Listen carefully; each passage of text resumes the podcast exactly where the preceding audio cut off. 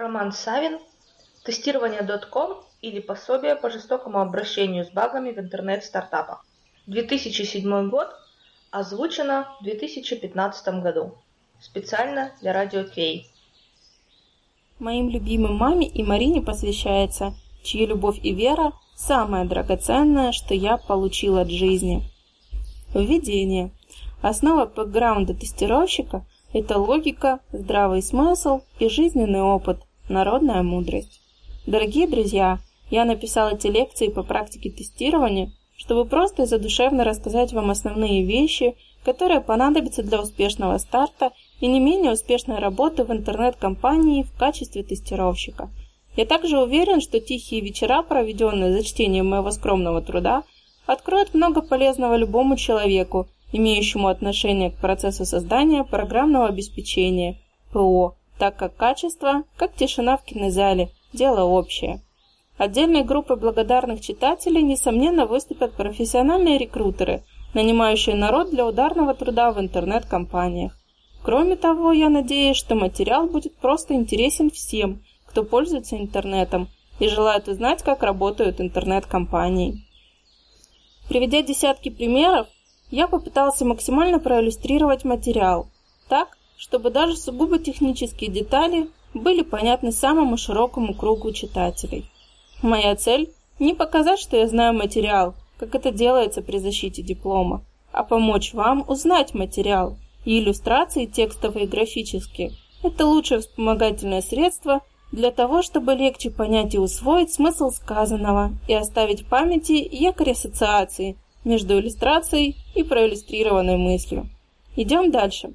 Помимо просьб друзей, требований жены и намечающегося кризиса среднего возраста, на подвиг меня толкнуло то, что в начале своей работы не раз и не два я пытался осилить классические сочинения по теории тестирования, но каждый раз осознание собственного бессилия в поисках сиюминутного практического смысла не давало мне дочитать очередной фолиант.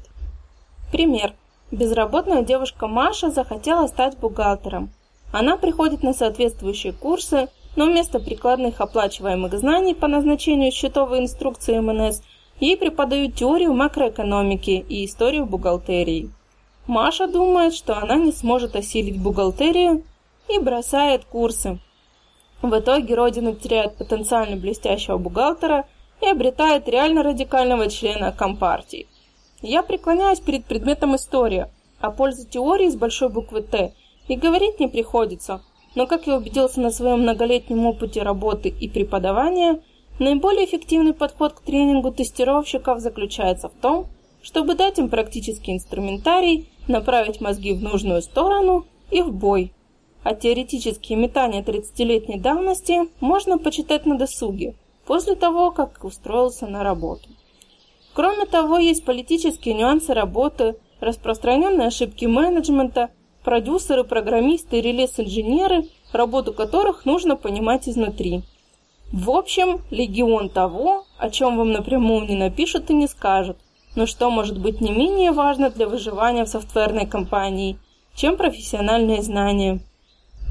Будучи человеком честным и в некоторой степени благородным, признаюсь, что позаимствую классическое начало книг о тестировании, заключающееся в трусливом «Не используйте знания из этой книги, если речь идет о тестировании критичного ПО». Итак, я свидетельствую, что все, о чем я расскажу, действительно работает, и работает именно так в крупнейших западных интернет-компаниях. Я также свидетельствую, что все, о чем я расскажу, в силу объективных причин не может на 100% гарантировать ПО от наличия проблем. Поэтому сразу предупреждаю, эта книга не предназначена для тех, кто собирается тестировать критическое ПО, связанное, например, с мониторингом работы сердечной мышцы, или ПО для поражения точечных целей в странах с большими запасами нефти. Серьезно, если речь идет о жизни людей, лучше скормите эту книгу своему попугаю Жака. О попугаях позже. Два важных момента. Первое. В отличие от деятельности юридической, Деятельность тестировочная для коммерческих проектов не регулируется нормативными актами или другими формальными источниками. Поэтому нет обязательных для исполнения правил о том, как эффективно протестировать ПО, какие документы нужно создать и в какой форме они должны быть. Никто не возьмет вас за горло из-за того, что ваш план не соответствует букве некоего закона, пролоббированного некой продажной шкурой из не менее продажной фракции в интересах всем хорошо известной финансово-промышленной группы N. В цехе тестировщиков ничто не является догмой. Nothing is set in stone, и построение добротной системы поиска и превентирования ошибок в ПО полностью отдается на откуп профессионализму, добросовестности и творчеству тех, кто работает в конкретной интернет-компании.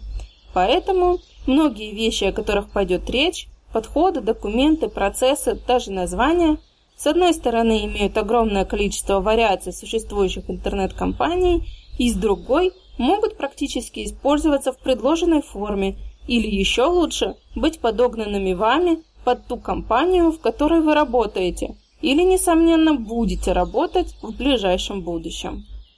Второе. То, что русскому хорошо, для немца смерть. По аналогии. Подходы к тестированию, степень формализации процессов и используемые документы, которые эффективно работают в крупных устоявшихся интернет-компаниях, могут быть неприемлемы для интернет-стартапов. Стартап – молодая, амбициозная, многообещающая компания, живущая, как правило, короткую, но яркую жизнь и наоборот. Исходя из того, что подавляющее большинство интернет-компаний – это стартапы, говорить будем о том, как эффективно провести тестирование и организовать процессы по улучшению качества именно в стартапах, с прицелом на то, чтобы заложить фундамент департамента качества – QA Department, для крупной устоявшейся интернет-компании, стать которой мечтает каждый стартап. Идем дальше. Вопрос дня. Что самое главное в нашем деле – Ответ дня – результат. Человек может быть прекрасным семьянином, увлекаться фотографией и превосходно петь арию «Либиамо амор» из «Травиаты», но единственная неповторимая прелесть его как тестировщика – это результат. Вопросы о постановке мозгов и попугаях. Перед покупкой своего попугая Жако Василия я прочитал кучу литературы, но лишь одна мысль позволила мне осознать самое главное, в смысле домашних попугаев – у вас есть хобби, друзья и работа. У вашего попугая есть только вы. Так вот, по аналогии. Вы можете быть наделены множеством самых прекрасных и вечных добродетелей, но в вашей работе тестировщика есть единственный смысл – результат. Каков же этот результат? Пишу результат заглавными буквами в последний раз. Спрашиваете? Отвечаем. Результатом работы тестировщика является счастье конечного пользователя. Сказать удовлетворение клиента как-то язык не поворачивается. Причем счастье не в глобальном его значении, а та часть, которая связана с качеством вашего продукта. Например, некто Виктор Буянов бродит по интернету в поисках диска с московским концертом Билли Джоэла. Вот он, наконец, находит то, что искал, заполняет все необходимые формы и нажимает кнопку «Купить». Если на следующей странице будет написано «Дорогой Виктор, мы получили ваш заказ, ждите посылку, и через неделю почтальон принесет сам диск», то честь и хвала вам как тестировщикам.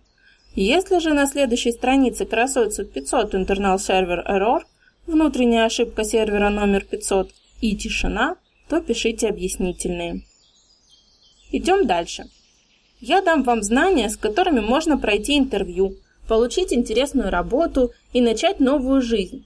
Но кроме прикладных моментов следует твердо знать, что тестировщикам большую часть заработной платы платят за честность, так как именно нашему брату оказано доверие сказать «поехали». И даже абсолютно далекий от тестирования господин Буянов косвенно подтвердил своим выбором мои слова.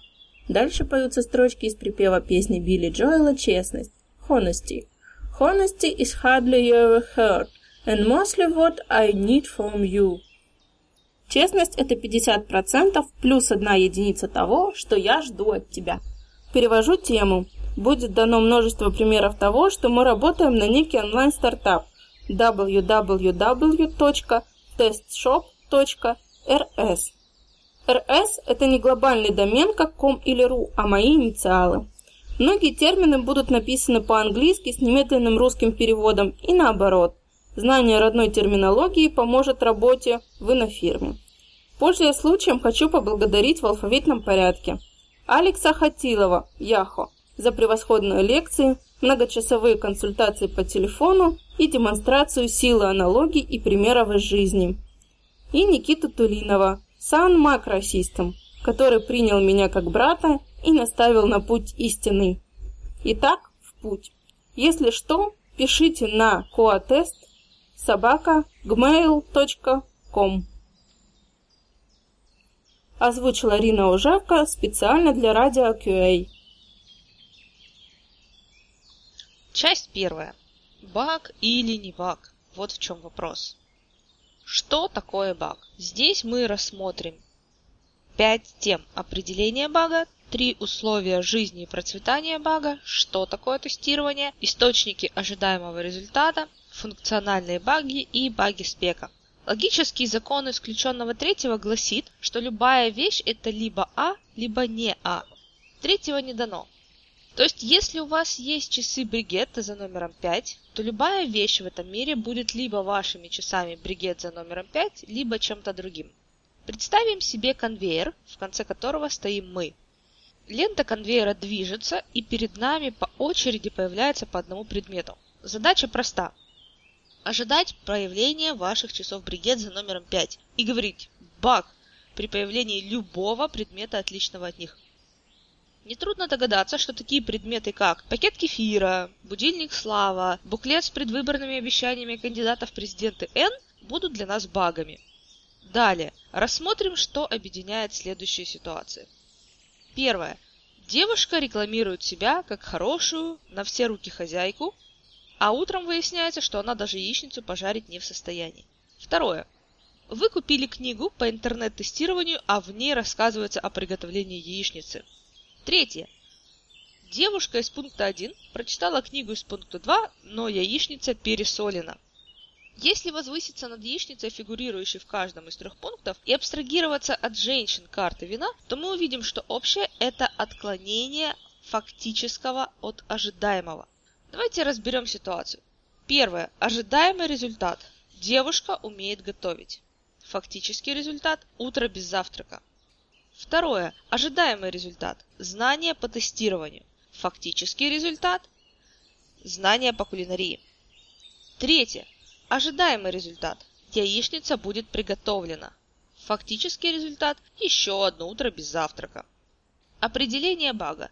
Итак, баг – это отклонение фактического результата actual result от ожидаемого результата expected result.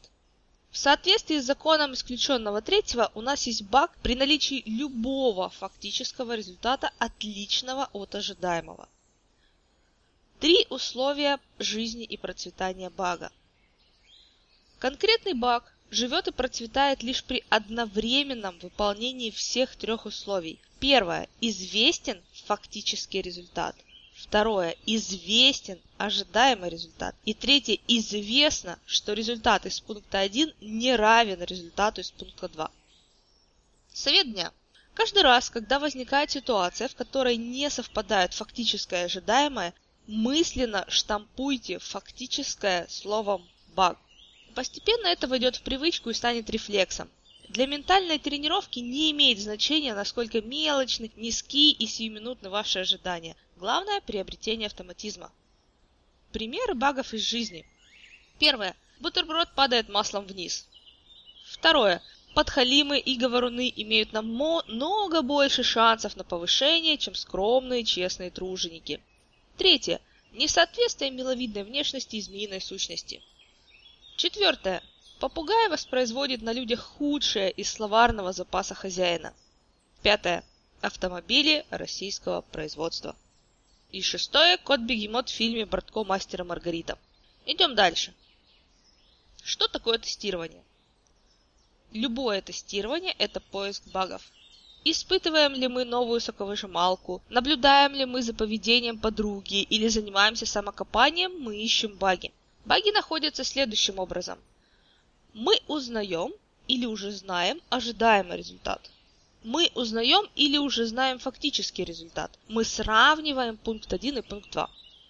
Как видно, каждый из нас уже является тестировщиком, так как разного рода осознанные и неосознанные проверки, осуществляемые нами и в отношении нас, являются неотъемлемой частью жизни. Просто раньше мы непрофессионально качали головой и выдавали тирады о несправедливости мира, но зато теперь, в случае несовпадения фактического и ожидаемого, мы будем с улыбкой мудреца смотреть на дилетантов, хлюпающих носами на московском ветру, и тихо, но веско, как Дон Корлеона говорить, так, еще один бах.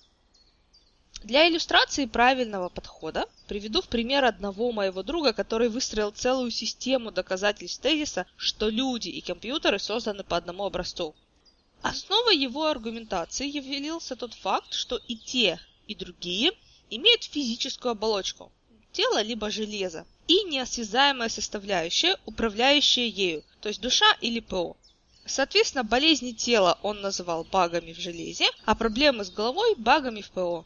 И очень сожалел, что ПО людей, управляющих этим миром, состоит в основном из багов. Теперь вспомним о том, что есть компьютерное ПО и что нам нужно научиться его тестировать. С фактическим результатом здесь более или менее понятно, то есть нам нужно заставить систему проявить себя и посмотреть, что произойдет. Сложнее дело обстоит с ожидаемым результатом. Источники ожидаемого результата. Основными источниками ожидаемого результата являются первое – спецификация, второе – спецификация, третье – спецификация, четвертое – спецификация, Пятое. Жизненный опыт, здравый смысл, общение, устоявшиеся стандарты, статистические данные, авторитетное мнение и так далее. Спецификация на первой и четвертой ролях – это не ошибка, а ударение на то, что спецификация для тестировщика – это мать родная, а также друг, товарищ и брат. Спецификация важна для программиста и тестировщика так же, как постановление пленума ЦК для коммуниста. Спецификация – это инструмент, с помощью которого вы сможете выпустить качественный продукт и прикрыть свою спину. В оригинале звучит как CYA или Cover Your Ass. Итак, что же это за зверь? Спецификация или спек – это детальное описание того, как должно работать программное обеспечение. Вот так, ни много ни мало. В большинстве случаев баг – это отклонение от спецификации. Я говорю о компаниях, в которых спеки в принципе существуют и ими пользуются. Например, Пункт 19а спека 8724 о регистрации нового пользователя устанавливает Поле «Имя» должно быть обязательным. Страница с ошибкой должна быть показана, если пользователь посылает регистрационную форму без заполнения указанного поля. В общем, все просто. Тестировщик идет на страничку с регистрационной формой, кликает линк «Регистрация», заполняет все обязательные поля, кроме поля «Имя», нажимает на кнопку «Зарегистрироваться». Если ошибка не показана и регистрация подтверждается, то это есть момент истины и нужно рапортовать баг. Если ошибка показана, то относительно пункта 19а на некоторое время можно успокоиться. Мы поймем, почему можно успокоиться лишь на некоторое время при разговоре о регрессионном тестировании. Функциональные баги и баги спека – Допустим, что ошибка не была показана, и мы имеем классический случай функционального бага, functional bug или баг обыкновенный. То есть бага, вскормленного на несоответствии фактической работы кода и функционального спека. Если вы внимательно читали пункт 19а, то не могли не заметить, шутка, что непонятно, какое должно быть сообщение об ошибке error message, то есть фактически решение отдано на откуп программисту, и он может предусмотреть, что при соответствующей ситуации код выдаст не информативное сообщение ошибка и оставить пользователя ломать голову над тем, что он сделал неправильно. Или информативное сообщение пожалуйста, введите ваше имя и нажмите кнопку регистрация. И в любом случае формально будет прав так как спецификация не детализирует текста ошибки. Кстати, несколько лет назад был случай, когда программисты в специальном ПО, разработанном для американских тюрем, оставили «рабочее» в кавычках название кнопки. Причем тюремщикам идея так понравилась, что они просили ничего не исправлять. Надпись на кнопке была «Освободить подонка». В общем, сложилась ситуация, когда сама спецификация имеет проблему, так как мы ожидаем, или по крайней мере должны ожидать, что в спеке будут подробности о тексте ошибки, а в реальности их там нет. Так и запишем баг в спецификации, спек баг. Кстати, вот варианты развития ситуации с проблемным спеком. Вариант А. Скорее всего, программист все же напишет информативное сообщение об ошибке. Ваше дело послать имейл продюсеру, Продюсером в интернет-компании называют товарища, создающего спеки, чтобы тот внес текст, уже написанный программистом в пункт 19а. Вариант Б. Если программист написал нечто противоречащее здравому смыслу или стандарту, принятому в вашем компании, рапортуйте баг. И вариант В. Может случиться так, что вы не заметили проблемы в спеке и не заметили, как программист написал сообщение об ошибке, противоречащее здравому смыслу или стандарту, принятому в вашей компании. Все бывает. Кстати, вот две релевантные политически важные вещи. Как правило, работа в стартапе – это уникальный опыт, когда тяжелый труд сочетается с радостью создания, расслабленной обстановкой. Я, например, уже многие годы хожу на работу в шортах и окружающими вас милыми, веселыми людьми. Но бывают нештатные ситуации. Например, работа не сделана в срок, или сделано некачественно. И когда дело дойдет до выяснения, кто виноват и что с ним делать, многие из ваших коллег перестанут быть милыми, веселыми людьми и активно начнут вешать собак друг на друга. Так вот, чтобы одну из этих собак не повесили на вас, посылайте имейлы, сохраняйте их и ответы на них, и при случае пересылайте их заинтересованным сторонам. Пригодятся те имейлы в дальнейшем, это хорошо, не пригодятся еще лучше. Тем более, что каши они не просят, сидят себе тихо и достаточно малодушно в своих фолдерах и ничего не ждут от этой жизни. Вторая вещь. Каждый должен заниматься своим делом и отвечать за свой участок работы. В случае, если спек сделан некачественно, то лучше поднять тревогу с рассылкой имейлов, чем делать допущения относительно того, как должно работать ваше ПО. Перед завершением темы об ожидаемом и фактическом результате рассмотрим примеры других источников ожидаемого результата, кроме спек. Первый – это жизненный опыт. Как справедливо отметил Борис Слуцкий, не только пиво, раки мы ели и локали. Мы также учились и работали, любили и ненавидели, верили политикам и не слушались родителей, в общем, приобретали жизненный опыт, включая опыт работы. Так вот, этот опыт настолько полезен в нашем черном деле, что для демонстрации уважения к идее о его полезности вместе с логикой и здравым смыслом, я вынес ее в качестве эпиграфа в введении.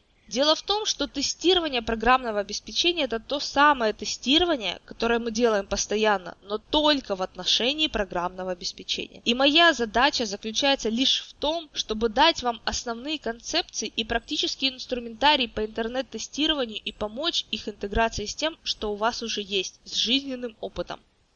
Второе – это здравый смысл. Дитя жизненного опыта и, соответственно, внук ошибок трудных.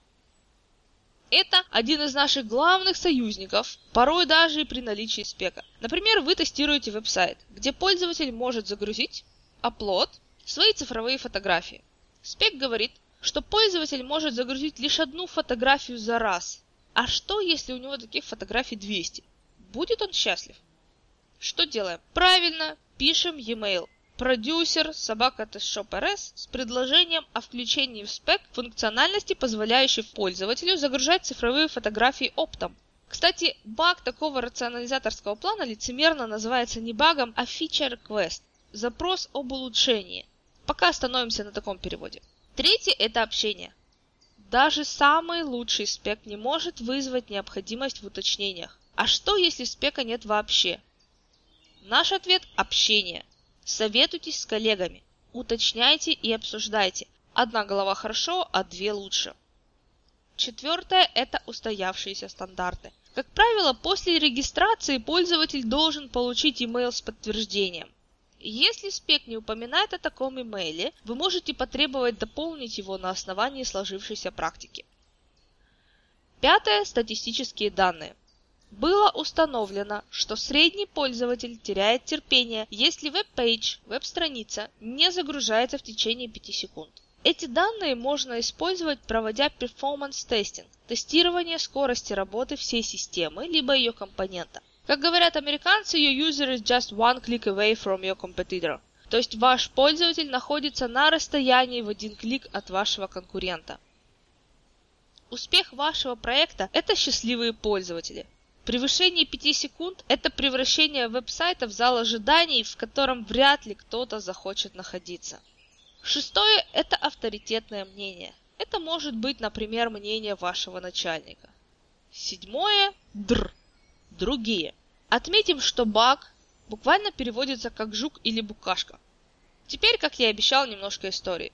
Согласно фольклору, баги вошли в лексикон компьютерщиков после случая, произошедшего в Гарвардском университете в 1947 году. После того, как на реле прадедушки ПК Марка II присел отдохнуть мотылек, один из контактов слегка коротнуло, и весь 15-тонный агрегат со скрежетом остановился. Инженеры проявили милосердие и извлекли мотылька, после чего аккуратно зафиксировали его скотчем в журнале испытаний с комментарием Первый фактический случай найденного жука. First actual case of bug being found. Итак, краткое подведение итогов. Первое. Баг – это отклонение фактического результата от ожидаемого. Второе. Главный источник ожидаемого результата в интернет-компании – это спецификация. Третье. Спецификации сами не без греха, и в этом случае, как и в случае полного их отсутствия, у нас есть здравый смысл, устоявшиеся стандарты, опыт работы, статистика, авторитетное мнение и др. Задание для самопроверки. Ищите баги в чем угодно. Введите это слово в свой лексикон и расписывайте самые яркие из них на листе бумаги по схеме ожидаемый результат, фактический результат, Подумайте, какие еще источники ожидаемого результата могут быть в работе тестировщика. Побродите по интернету, порегистрируйтесь. Yahoo.com, Hotmail.com и так далее. Составьте список обязательных полей Required Fields на регистрационных формах. Цель тестирования Decoded. Здесь мы рассмотрим четыре темы. Первая цель тестирования, вторая черная магия и ее немедленное разоблачение – Третье – идея о статистике для пострелизных багов. И четвертое – тестирование QA – Quality Assurance. Без рассусоливания и теоретизирования я прямо скажу, для чего все это нужно. Цель тестирования. Цель тестирования – это нахождение багов до того, как их найдут пользователи. Другими словами, вклад тестировщика в счастье пользователя – это приоритет в нахождении багов. Пусть в мире, где история искажена, ценности поруганы, а истины ненадежны, слова, сказанные выше, будут скалой, в прочности которой вы будете постоянно убеждаться. А теперь черная магия и ее немедленное разоблачение. Есть две концепции, о которых необходимо знать, потому что они распространены и вредят как тестировщикам в частности, так и компании в целом. Первая концепция. Цель тестирования – это стопроцентная проверка ПО. Разоблачение первой концепции. Вот вам код, написанный на языке программирования Python. Здесь и далее номер является номером строки для удобства ссылок и не принадлежит коду. За знаком решетки следует комментарий для данной строки. Первая строка мы присваиваем переменной input значение функции rowInput. UserInput равняется rowInput в скобочках what is your totem animal. комментарий введите название вашего тотемного животного вторая и третья строки. И далее до девятой это логические операции сравнения. If user input равняется frog, комментарий, если пользователь ввел лягушка, print you probably like green color. Комментарий вывести на экран, вероятно, вам нравится зеленый цвет. Четвертая и пятая строки. And if user input равняется all, если пользователь ввел сова, print you probably like green color. Комментарий вывести на экран, вероятно, вам нравится серый цвет. If user input равняется beer, если пользователь ввел медведь, print you probably like brown color. Комментарий вывести на экран, вероятно, вам нравится коричневый цвет. If user input равняется nothing, комментарий, если пользователь не ввел никаких данных, print probably you don't know what is your totem animal. Комментарий вывести на экран, вероятно, вы не знаете свое тотемное животное. Эта маленькая, симпатичная, на первый взгляд никчемная программа послужит нам для того, чтобы мы увидели четыре условия, conditions, одно из которых заработает, если мы ее запустим. Если условие верно, например, пользователь ввел frog, то как за преступлением наказания, в идеальном случае, наступает последствия, то есть выполнение условия. Конечно, если код работает. То есть вывод на экран текста You probably like green color. Ежу понятно, что для тестирования нам нужно проверить все четыре условия. Ввести frog, ввести all, ввести beer и ничего не вводить, а просто равнодушно нажать Enter. Однако, если ввести hedgehog, то есть еж, то Python по-английски, то есть без всякого сообщения, закончит выполнение программы. Итак, добавим к нашим четырем условиям игольчатое пятое. Любой ввод отличных от ввода 1, 4 включительно. Постановка мозгов. Везде, где есть ввод, то есть input данных, у нас есть два пути. Первый – ввод действительных данных, valid input, и второй – ввод недействительных данных, invalid input. Пустой ввод или null input может принадлежать как к действительному, так как недействительному вводу в зависимости от спецификации. Например, при регистрации в поле для имени буквы letters или в сочетании буквы и пробелы white space это действительный ввод. Цифры numbers, специальные знаки special characters и или пустой ввод это недействительный ввод. И если спек не делает уточнений, что есть действительный и недействительный ввод, послайте email продюсеру. А если спека нет в принципе, то полагайтесь на пункт 5 источников из наших предыдущих лекций. Итак, у нас есть 5 условий, и нам вполне по силам проверить каждое из них. Что если условий у нас 1000? Пример. Первое. For line in range 1000. Комментарий для каждого номера от 0 до 999. Вторая строка. Print my number is плюс str в скобочках line. Комментарий напечатать значение номера. Первым значением вывода будет my number is no. Последним значением вывода будет my number is 999. Допустим, что мы должны протестировать каждое из тысячи конкретных значений вывода. Ожидаемым результатом первого витка цикла будет 0, второго 1, n-ного n-1. Если кому-то проверка тысячи ожидаемых результатов покажется терпимой задачей, то мы можем привести пример со встроенным циклом. Пример. В скобочках do not try it at home. Не пытайтесь запустить этот код на своем компьютере. Строка первая. For line is range в скобочках 1000. Комментарий для каждого номера от 0 до 999. Вторая строка. For item in range 1000. Комментарий для каждого номера от 0 до 999. Третья строка amount равняется line плюс item. Комментарий сложить два значения. Четвертая строка print сумма равна amount. Комментарий напечатать значение суммы. В итоге получается миллион, то есть тысяча умножить на тысячу ожидаемых результатов. Добавим масло в огонь.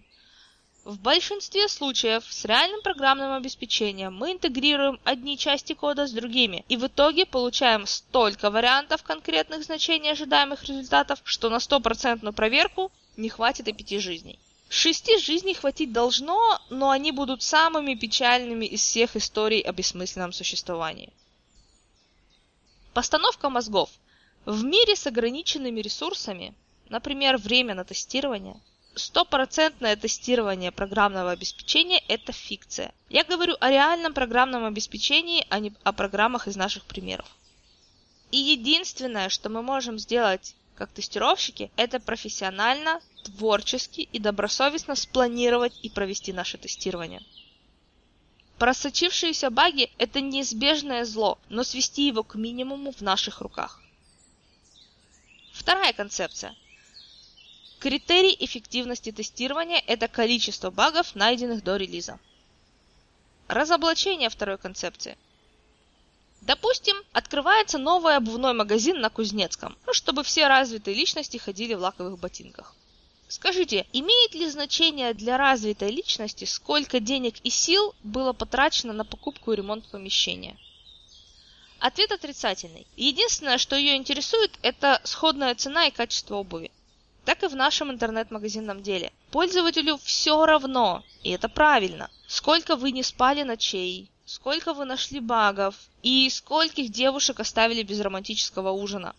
Пользователю нужно, чтобы наш онлайн-магазин работал качественно. Точка. Идем дальше. Идея о статистике для пострелизных багов. Итогом разработки программного обеспечения является передача этого программного обеспечения пользователю, называемая релиз. Допустим, что перед первым релизом нашли 50 багов, а перед вторым 200.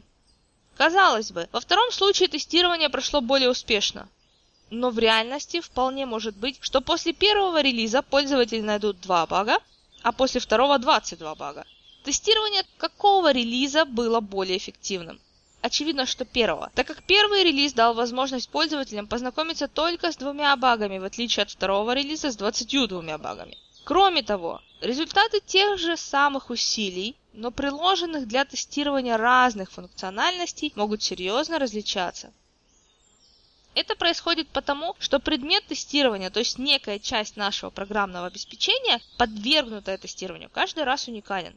Уникален качеством кода, сложностью трудоемкостью тестирования и прочими вещами. Кстати, один из критериев качества кода – это количество багов на тысячу строк кода. Почему же так популярно представление количества багов до релиза в качестве цели и критерия эффективности тестирования? Поставьте себя на место менеджера отдела тестирования. Ему нужны просто количественные данные, чтобы показать своим менеджерам, что в коде данного релиза под его чутким руководством тестировщики нашли столько-то багов. Еще одной причиной любви к количеству багов, найденных до релиза, может быть элементарное незнание основ тестирования, в которые мы, кстати, незаметно, но верно вгрызаемся. Итак, Количество багов, найденных до релиза, ничего не говорит об эффективности тестирования. Баги, найденные после релиза, вот что нас угнетает и преследует в бессонные лунные ночи. Кстати, если уж мы заговорили о статистике и цифрах, давайте скажем пару слов о том, как мы используем данные о таких вот пострелизных багах. Сначала определимся с тем, что баги бывают разных приоритетов, которые отражают важность бага. Скажем, если у машины на дороге отваливается колесо. Это приоритет один, баг высшего приоритета. Таких приоритетов обычно 4. Соответственно, к приоритету 4 относятся самые незначительные баги. Ну, небольшая царапина на боку автомобиля. Итак, после каждого релиза данные о багах, найденных после релиза, классифицируются по заданным критериям и анализируются на предмет нахождения слабого звена в процессе разработки программного обеспечения. Критериями могут быть приоритет, функциональность, имя тестировщика и так далее. Пример. После очередного релиза мы совместили статистику по критериям. Функциональность и приоритет. Мы можем составить табличку. Табличку, в которой будет несколько строк и несколько столбцов. В столбцах у нас прописана функциональность какая-то, и этой функциональностью может быть четыре вещи. Ну, например, это регистрация, поиск, корзина и оплата. То есть у нас четыре столбца. Регистрация, поиск, корзина, оплата. В строках у нас приоритет. Приоритет 1, 2, 3, 4. Мы заполняем нашу таблицу. Приоритет 1 в регистрации 1, поиск 0, корзина 0, оплата 7. Приоритет 2. Регистрация 0, поиск 1, корзина 0, оплата 2. Приоритет 3. Регистрация 2, поиск 0, корзина 0, оплата 0. Приоритет 4. Регистрация 3, поиск 2, корзина 4, оплата 0. При попытке найти в кавычках рекордсменов можно увидеть, что совсем грустная картина сложилась с оплатой. У нее 7 приоритетов первых. Еще один пример, чтобы показать, какова польза от сопоставления статистики от релиза к релизу и что нужно делать с теми, кто эту статистику портит. Пример.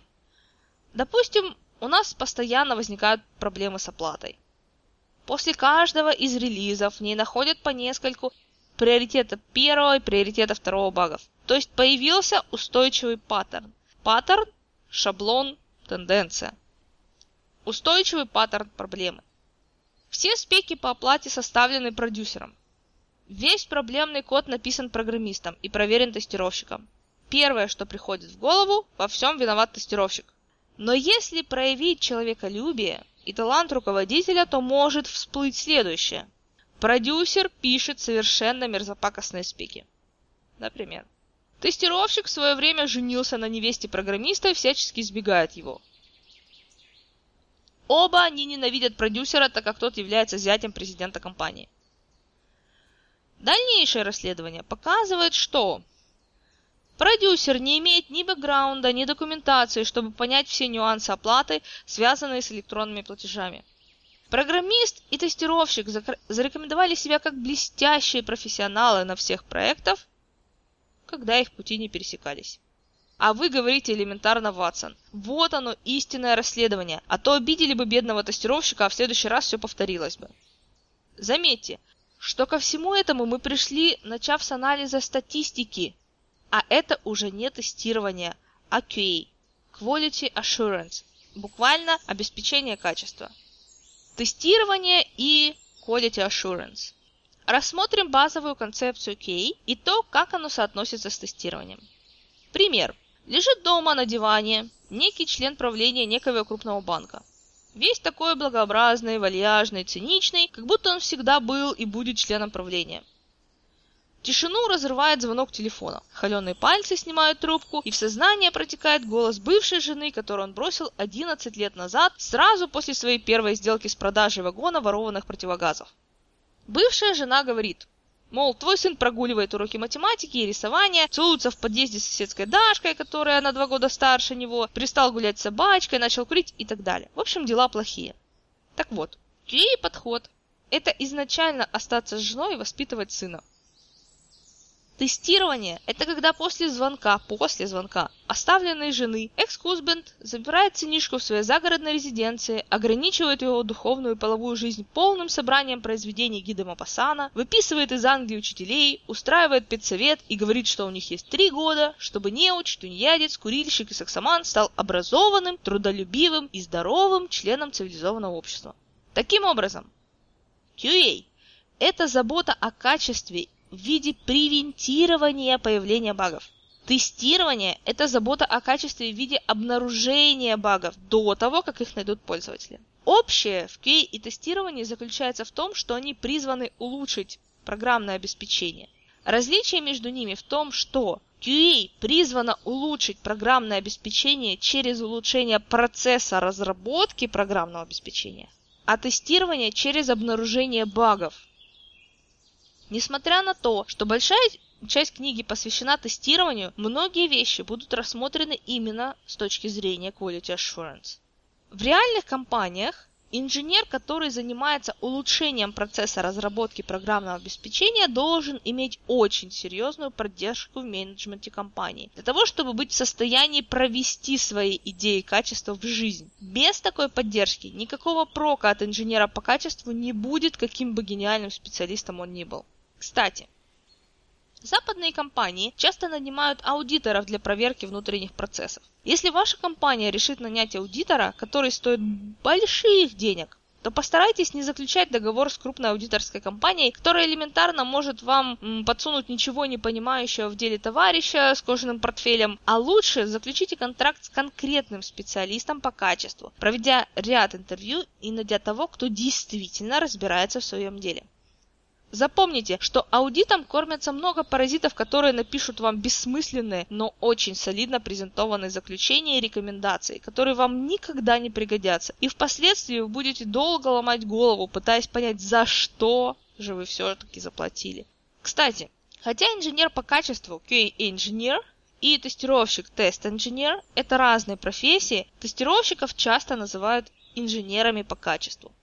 Пара мыслей вдогонку к сказанному – Пример с батькой и сынкой позволяет нам понять и ощутить со всей болью русской интеллигенции, что тестировщики имеют дело с программным обеспечением, переданным им программистами уже в кривом и порочном состоянии. С этим соприкасается правильная, сладкая и полезная идея, что за качество не могут быть ответственны только тестировщики. Качество, как его отсутствие, это результат деяний всех участников процесса разработки программного обеспечения, а также отлаженности и настроек самого процесса.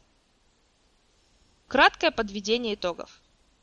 Цель тестирования – это нахождение багов до того, как их найдут пользователи. Нехватка ресурсов не позволит стопроцентно протестировать сколько-нибудь сложное программное обеспечение.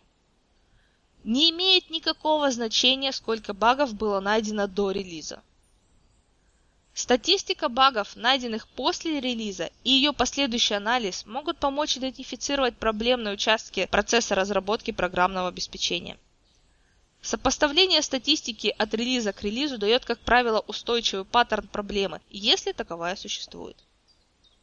QA направлена на превентирование багов, тестирование на поиск багов. Тестировщики одни не могут обеспечить качество программного обеспечения. Обеспечение качества – это задача всех участников процесса разработки программного обеспечения. Важными факторами, влияющими на качество, являются отлаженность и настройки самого процесса разработки ПО. Вопросы и задания для самопроверки. Первое. У вас есть 5 функциональностей и отведенного времени не хватит, чтобы тщательно протестировать их все. На основании чего вы расставите приоритеты в тестировании? Подсказка? Помните о счастье пользователя. Второе. Петров нашел 50 багов до релиза, но пропустил 5 багов, которые были найдены пользователем. Сидоров нашел 12 багов до релиза, не пропустив ни одного. Кому дать премию? Третье. Как должен поступить менеджер, чтобы решить вопрос с проблемой оплаты? Четвертое. Придумайте аналогию, демонстрирующую разницу между QA и тестированием. Озвучила Татьяна Зинченко специально для радио QA.